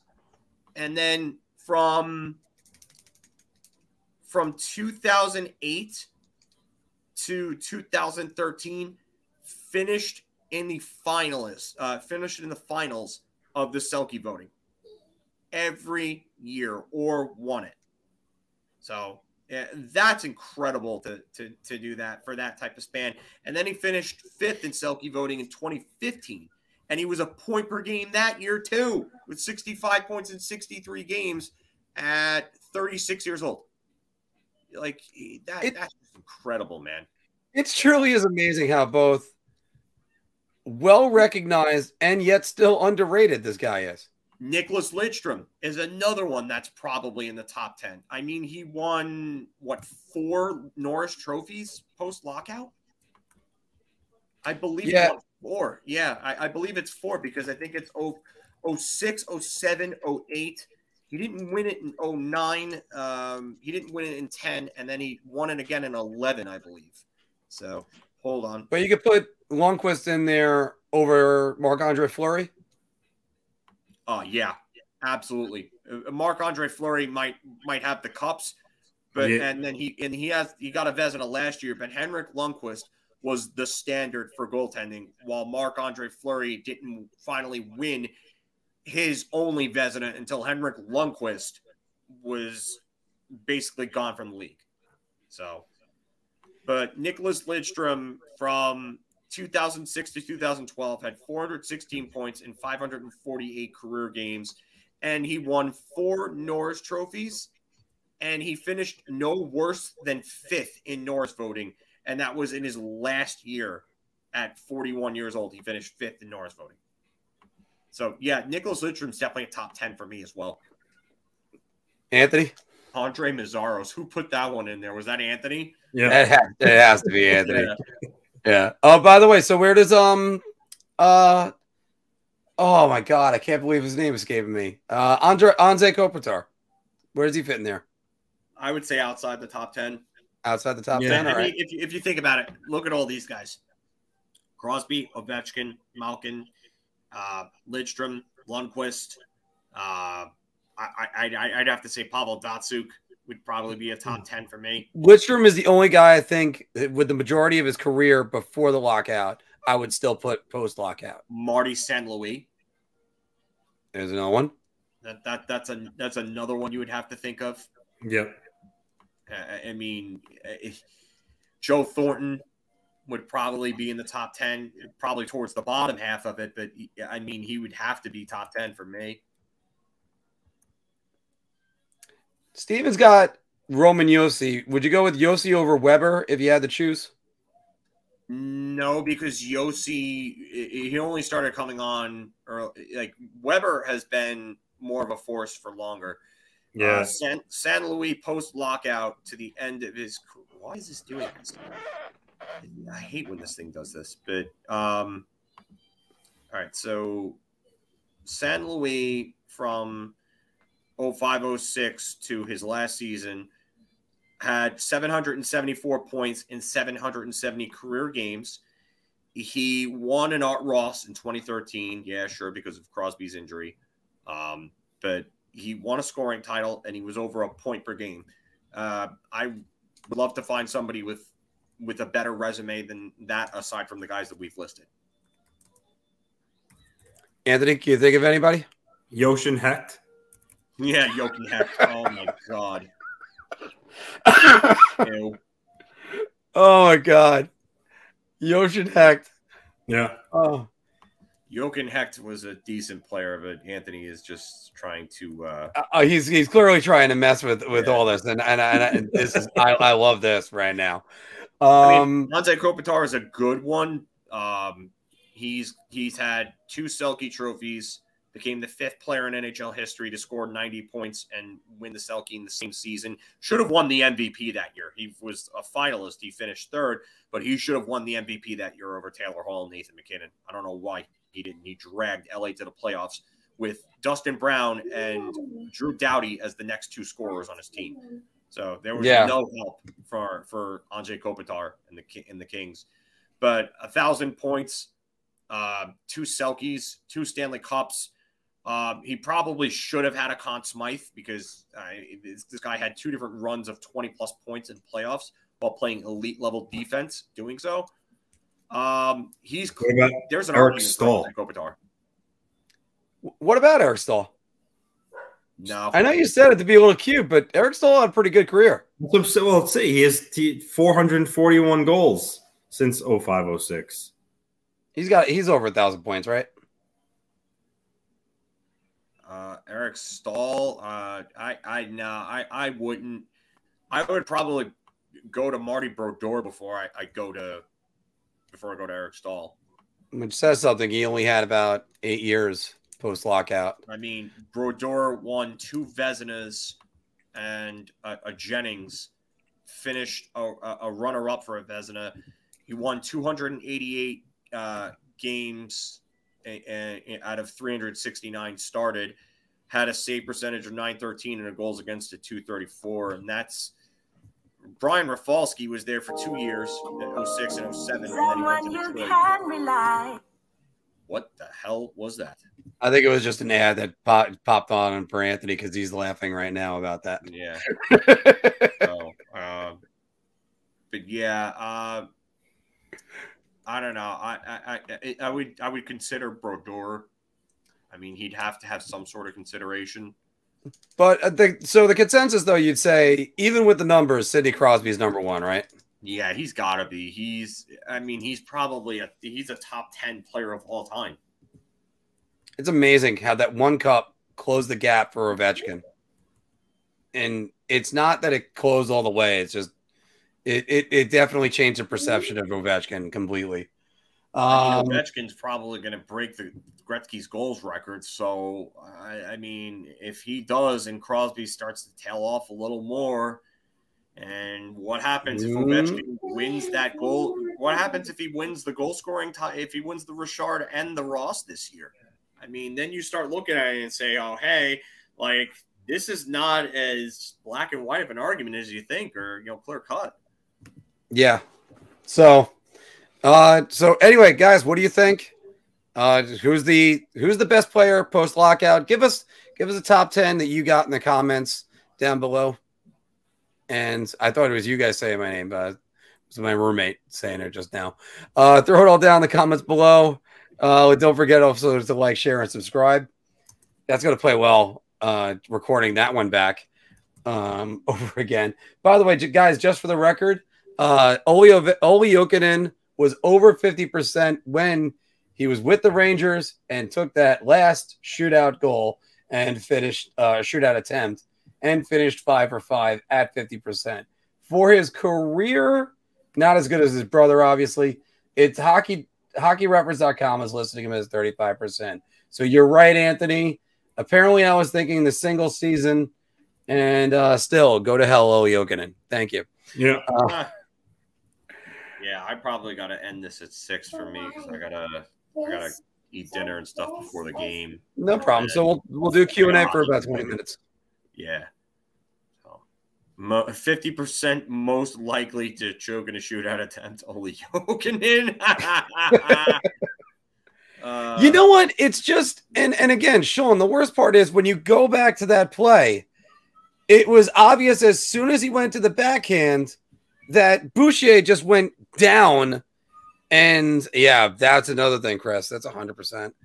He went down and um and just covered the five hole. There was no other option. The entire top part of the net was open. Yeah, that's that's probably not happening, Rick. Uh, I don't mean to talk baseball on a hockey channel, but I don't think that's happening. So, I hope not. And I like Aaron Judge. I hope not. I'm a Met fan. Uh, that's that's my confession. Um, yeah, it has been a brutal, brutal forty years. This is who we should be talking about right now, though. This guy, twenty-six goals on the season. Leading all, leading all players age twenty and younger in the O H L. That's crazy.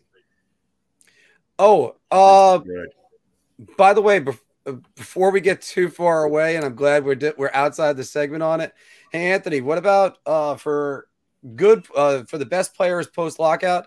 How about he who shall not be named? No, not even close. No, if you're Anthony's not about even who I think you're talking about, he's not even close. I could think he was nominated for two. Uh, Hart, sorry, he was a finalist for two Hart trophies. He doesn't have one though. Yeah, that's right. I thought he should have had it in twenty fifteen. I think he should have had it, but mm. twenty thirteen. But don't worry, you don't have to say you don't have to say his name, Anthony. It's, it's all right. He shall not be named. Um. Mark, are you uh, are you uh, betting on anybody tonight? Any placing any sports bets? Uh yes. By the way, uh, well, Anthony and I are going to be uh, still. We're still crafting our solo shows. Um, we are. Anthony is going to be covering some more um, uh, gambling stuff for his Clapping Bombs with L Rock. I, I definitely am dropping some bets. I now I need to look at what I have. Well, let's get one for Anthony in here. I see Leo. Uh, Leo is asking about Anthony's thoughts on Robin Salo.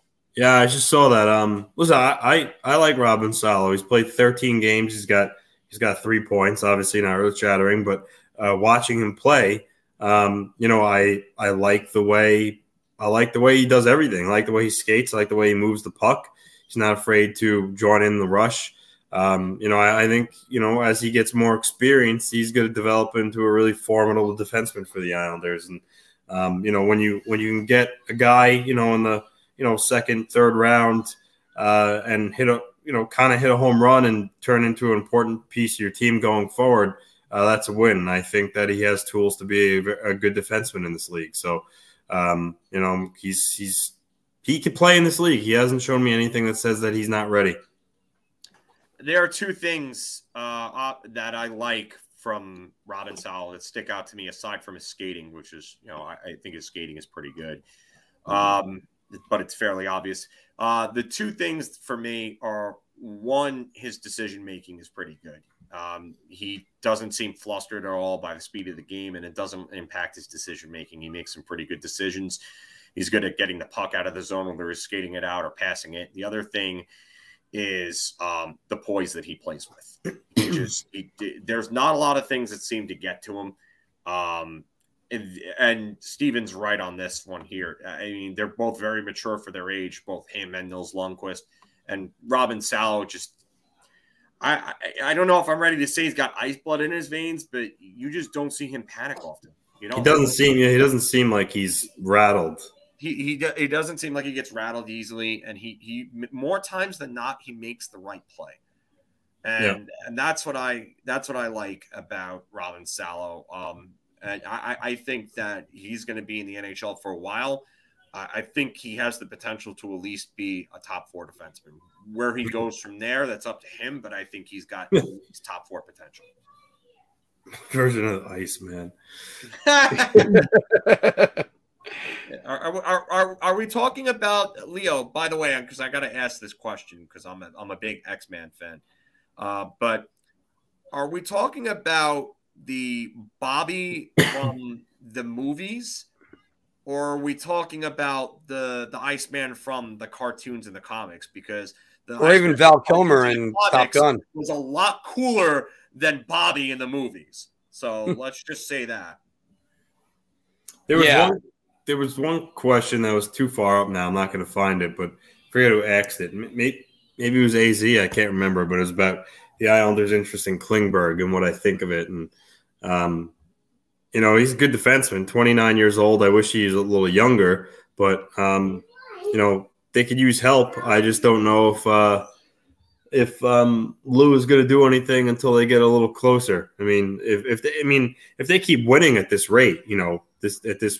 percentage, I don't know how sustainable it is, but you know, where they're going six one and one and last eight and winning games at that rate, I think he will make a move if they get closer. But um, you know, as we've seen, he's not afraid. The last two trade deadlines, he's made it, he's made moves. Granted, the Islanders were guaranteed playoff spot those years, but um, if they if they keep winning, I think he's going to look to add a defenseman. So uh, it won't surprise me, but I don't want to give up. Uh, you know, an Anthony Beauvillier or or a Robin Salo for for a pending U F A. So that's that's that's my take on it.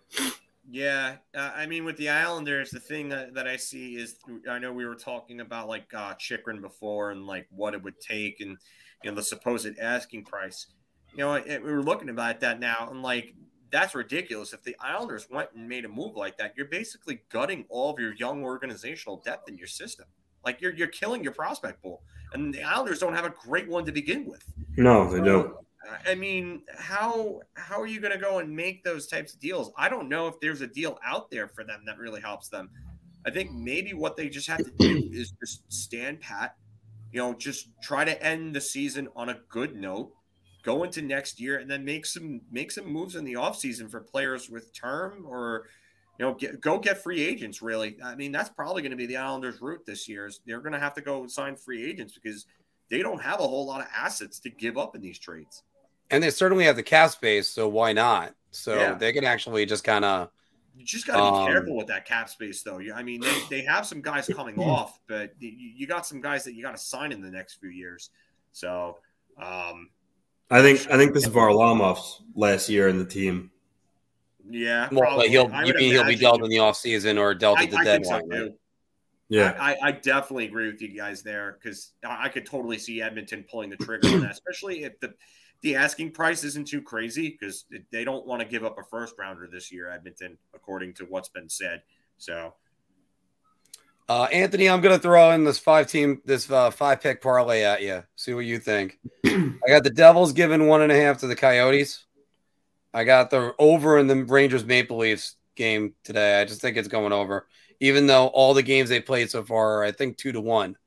Um, Bruins given one and a half, or sorry, yeah, Bruins given one and a half to the Capitals, Flyers given one and a half to the Blue Jackets, and the Stars given one and a half to the Sabres.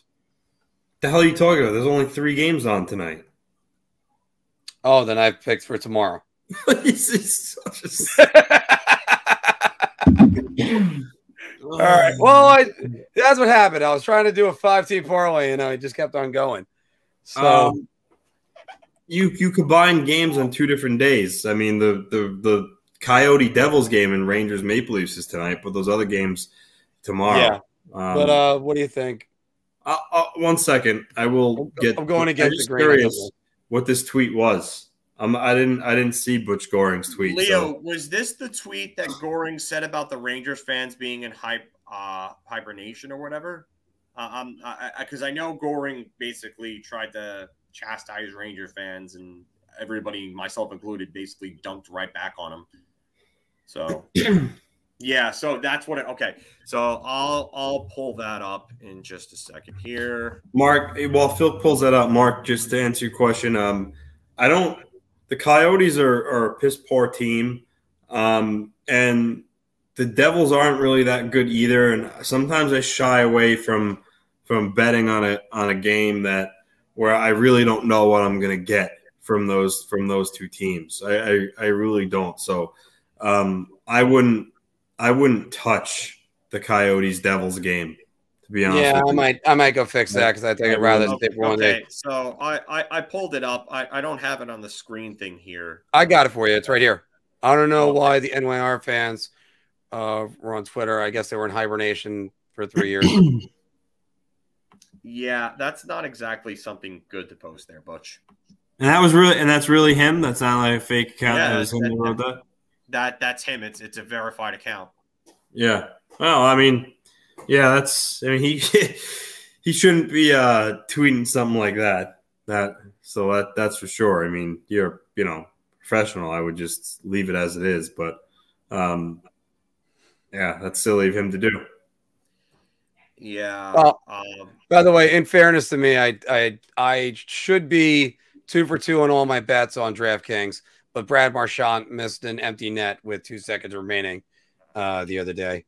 But by the way, that's also it's it's it's not a good look if you're a um if you're an analyst just trying to do it. And I I, I don't I've never known Butch Goring to stir up problems like that. So I mean, yeah, I don't know what context in it. If it was just if he randomly did it, I mean, I can't imagine he randomly tweeted. It must have been no, something he, he was talking about.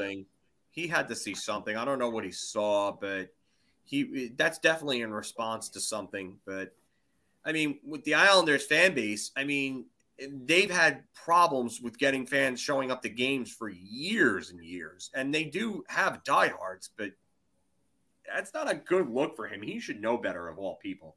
He was there during their worst times coaching. Yeah. I'm just... Yeah. And... I don't know. I just it, it's it's one of those things. Like suddenly your team isn't doing well, and then the other team's ragging on you. It's just it's what New York is. You well, that, gotta- that, that's that's probably what it is. I mean, he probably saw some Ranger a Ranger fan or a Ranger fan or fans tweet something, you know, negative, and he probably came back with, okay, well, you know, what what what, what he said. He made a reference about how the Rangers were bad for a couple of years, and now all of a sudden, you know, they're they're talking trash. But it goes both ways. I mean, it. it I'm not gonna lie to you. You, you see, you see it on both. You see it on both sides. There's, there's no, there's no debating that.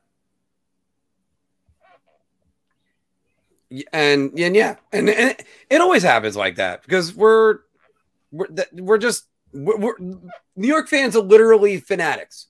That's like, just what we're always going to be. Listen, these last these last few years when the Islanders were good and, and the Rangers weren't, I'm I'm sure there were Islander fans on Twitter that that you know. that talk trash about, about the Rangers for sure. Um, and now, you know, this year it's flopped. And now, I, I mean, I, I see Ranger fans on my timeline tweet stuff about the Islanders. It's just, it's just what it is. I mean, I don't, I don't participate in it because I mean, maybe when I was younger, like, you know, my heyday, you would, but now I don't, I don't bother to write anything negative about, about the Rangers uh, if they're good or bad, but not everyone, Not everyone has that mentality. You have yeah, no, you have a lot of Ranger fans that talk trash and vice versa. So I don't I don't need to unless it's more like the uh, unless um unless something really like this like that that caused me to get get involved with it. And you know what? Like for me, that's kind of like okay, like you need to sit this one out, buddy. And he needed to be put in his place. So uh, I think Brody hits this one on the head. Just Twitter itself is trash. Yeah, yes and no. I've definitely met some good people. There are some people uh, from this show that view that view us that I came across on Twitter.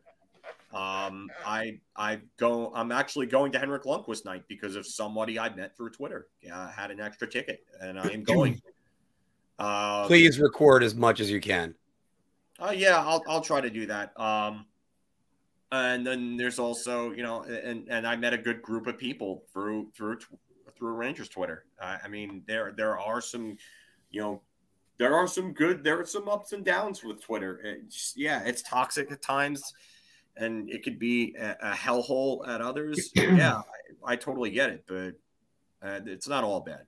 No, it's yeah.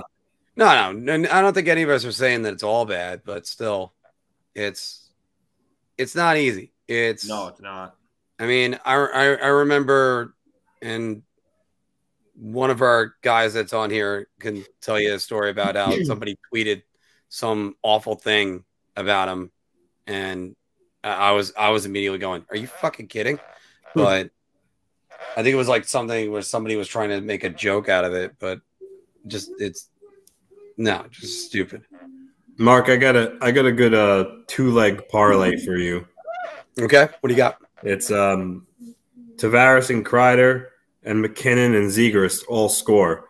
Um, twenty-five dollars wins you one thousand two hundred eighty-nine dollars. Tavares, Kreider, Zegras, and McKinnon. All right, I'm gonna I'm gonna. How much That's is that? Tw- what? How much is that to, to do? If you bet twenty-five, you win twelve eighty-nine. You know what? I'm going to make that bet because that's what Anthony LaRocco has done. That's on He's, Caesar's yeah. Caesar's Sportsbook. Uh, it's on Caesar's. It's not on DraftKings? No, I, I, I've been using Caesar's. Yeah, I got to get on Caesar's. Yeah. Yeah, yeah I got to. I'll, I'll do that later. Um, but, yeah, that is awesome. And, by the way, John, you can't ask for a better birthday for you. I mean, my birthday has been uh, – the Rangers are one and one on my birthday. It's in June. It was game four versus the Canucks and game two versus the Kings, and I'm still pissed off about game two versus the Kings. Steven, Steven has a parlay for you. Yeah. The twenty twenty-two Stanley Cup final winner and the twenty twenty-five World Series winner, different years, but Mark doesn't mind. You know what? I'll take it. If I still win the parlay, that's good. Oh, God. Oh, Mark. Yeah. Mark, Mark, Mark. Hey, and you know what? The great part about being the youngest of four boys is that I could take a joke pretty well. Um, Mark's accuracy. Sean, Sean put up a comment before. Mark's accuracy rating, fifty percent. fifty percent. Which is still pretty good for any pundit. Oh. Uh, but... Folks, so where's your game tonight? Skate Safe. Oh, okay. Yeah. Yeah. Yeah. We had a game at um we had a game at Caniac last night, and the one thing I can't stand about games at Caniac is no showers. Ah, no, I, yeah, yeah. Hate not. Yeah, hell's gonna freeze over in twenty twenty-five. You know what? It might. It's it's the way it feels, Dave. It's the way it feels. And you know what? Hopefully your bills finally cash in, or sorry, yeah, not your bills, Anthony's bills. Yeah, let's go Buffalo. Yeah. Let's go Buffalo. It's it's I mean, not it's it's not likely, but if if they beat Kansas City and Cincinnati were to beat Tennessee, they would actually have another home game for the A F C Championship game, which I already said to my buddy we're going to that if that happens. So if that occurs, wow. I'll be going to Buffalo. Wow, that's that's that's interesting. The L Rock making big moves. Yeah, it's oh, happening. Man. But again, I'm not. I actually think Buffalo could beat Kansas City. I'm not confident with Cincinnati being Tennessee though. So I think it's going to be all for naught. But we'll see. Yeah, well, you know what? You never know. I mean, Buffalo versus Kansas City. It's it, you know, can Buffalo regain their form from the beginning of the year where they were the number one scoring offense and the number one scoring defense, I believe, at one point. See about that. Yeah. All right. Um, they lost on a wet field to them. That's what David's saying. Yeah. But I'm, yeah. I'm not my issue, I'm not talking about that. I'm talking about Cincinnati able to beat Tennessee so we can have a home game. I'm not worried about Buffalo beating Tennessee. I, I think Derrick Henry is going to come back with a vengeance this week. That's what I would think about that. But um, looking at some of these other ones again. By the way, uh, I'll I'll I'll take a Stanley. I don't know which which one would you want first, a Super Bowl win or a Stanley Cup win, a- Anthony? Uh Stanley Cup win, but I mean, yeah, for sure. But don't get me wrong, a Bills Super Bowl win, I'll be absolutely ecstatic. That'd be great. Phil? What? Which would you want more, a Stanley Cup or a no-brainer? Yeah. Super Stanley Bowl. Cup win or a Super Bowl win? This is a Stanley Cup win. I, I, I've seen the Giants win twice. In, in, yeah, in... I know. Yeah, that's right. You're spoiled. Yeah. I, I shouldn't have I shouldn't have went away from the Giants. Uh, and I, I regret that every single day. I'll tell you what, twenty fifteen... Wait. You twenty fifteen was probably my best year of being a fan in you general. Switched, you switched fans at a, in a, being an adult. You changed course. I was in high school. I, I always was partial to the Dolphins. And uh, I keep saying, if the Dolphins get um, uh, if the, yeah, if the Dolphins end up getting uh, Deshaun Watson, I'll go back to being a Giant fan. I, I'm not putting up with that. And that's, sac- that's sacrilegious. How do you switch sports teams, Mark? I'm disappointed. Well, it's it's more sacred than marriage, because once you choose your team, you choose them for life. But you know what? I, I I need a divorce.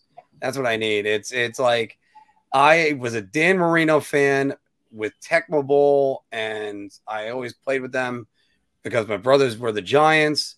And eventually, I had a Mark Duper shirt when I was a kid. And eventually, it all just kind of fell downhill. But Anthony, I told you this story, right? I bought my Dan Marino jersey, and it was a Champ Sports that didn't even have the lettering on it. I had to go get the lettering on on it by my own, like by myself. So I dropped. I was gonna drop it off Monday at. I bought it on a Saturday. Monday I was gonna drop it off yeah. to get the lettering put on. The day in between that Sunday, Dan Marino ruptured his Achilles tendon, and it was just like, you got to be kidding me. I, I came back from playing football with my friends, and that's what happened. So my brand new Dan Marino jersey. Then Keith Jackson, I bought a jersey of his. He was traded a month later. Uh, Kareem Abdul-Jabbar, I bought his jersey. He was then sued by Kareem Abdul-Jabbar and had to change his name to Abdul. Fortunately, Zach Thomas worked out pretty well, but the rest of my Dolphin jerseys after that, Tannehill, um, Tannehill, Jake Long, Chad Henne, and Ronnie Brown. Yikes. They were all they were all bad. And Cameron Wake is, was good. Oh. So I, I guess the thing is, if I'm going to buy a Dolphins jersey, only stay with the defense. Well, Ronnie Brown was uh, was a big part of that wild card uh, offense they ran for a while there. Yeah, the uh, the Wildcat. Yeah. Yeah. Yeah, he he was good. He yeah. was good. Buy, buy a Nemeth jersey. Yeah, actually, um, you know what, Steven? The good news is with the Rangers, I've been good with jerseys. Like the one jersey I got that didn't work out was um was uh Brady Shea. I had a Brady Shea jersey. It's it's a Winter Classic twenty eighteen, but he was Brady Shea was okay as a Ranger. He just wasn't that great. If you want, um, to, become, if you want to become a Bills fan. I think uh, I'll, I'll think about accepting you into the Bills Mafia if you want. Great. Then I can uh, jump through a table, spin around with a baseball bat, and dive through a. a yeah. All right, maybe get a Josh. Wow. Get a Josh Allen jersey. I mean, I had some fond memories of you know rooting for the Giants early on. Yeah. Um, And that's the thing. I don't want to be a fraud fan. Now, by the way, you want to know you want to know where I've had mixed results? The New York Mets. I've had a let's see. Keith Hernandez was my first jersey slash shirt. Um, Mike Piazza. Okay, that worked. Then it was oh, uh, I'm just gonna go solo. Um, I think my next jersey, because it held up for so long, uh, was an Ike Davis jersey. And then that was nothing. Then Michael Conforto and Matt Harvey was in the middle on that one. So talk about, again, mixed. It, yeah. I, I, I'm not getting a Jacob deGrom jersey for that. Uh, I, I wish Jacob all the best. So is, how is, as uh, Ely said right here, how is um, Brady Shea doing as a Cane? I know he's scoring in bunches this year, but. I don't know if I would say great. Uh, I mean, does he look better than he looked his last few years as a Ranger? Yeah, I don't know if I would say great. Phil, by the way, if you missed it, Steven had a way to get um, Patrick Nemeth neutralized. I got a Patrick Nemeth jersey. That would completely kill his career. That would be perfect. Yeah. Oh. Yeah, so... But uh, I'm, I'm going to get going. Yeah, know. We're actually going to sign off, guys. Uh, just we're going to do it an early thing because I got to rush, too. I got to get the audio podcast up as well. And as usual, every single week, it's great whenever I see you guys. Yes, by the way, David, I was actually wearing the Ike Davis jersey when he had the three home run game. That was awesome. Um, but again, guys, great week. A surprisingly loaded show this week that we're only getting done in an hour and fifty minutes. You, you know, usually we like to do marathons, especially the guy up in the top corner over there. So anyway, guys, thank you for all for joining us. We will see you all soon, and uh, look forward to next week when we're doing our midseason uh, awards. Let's go Rangers tonight versus the Maple Leafs, and we'll talk to you soon. Oh, let's go Philk, going to his game. Thank you.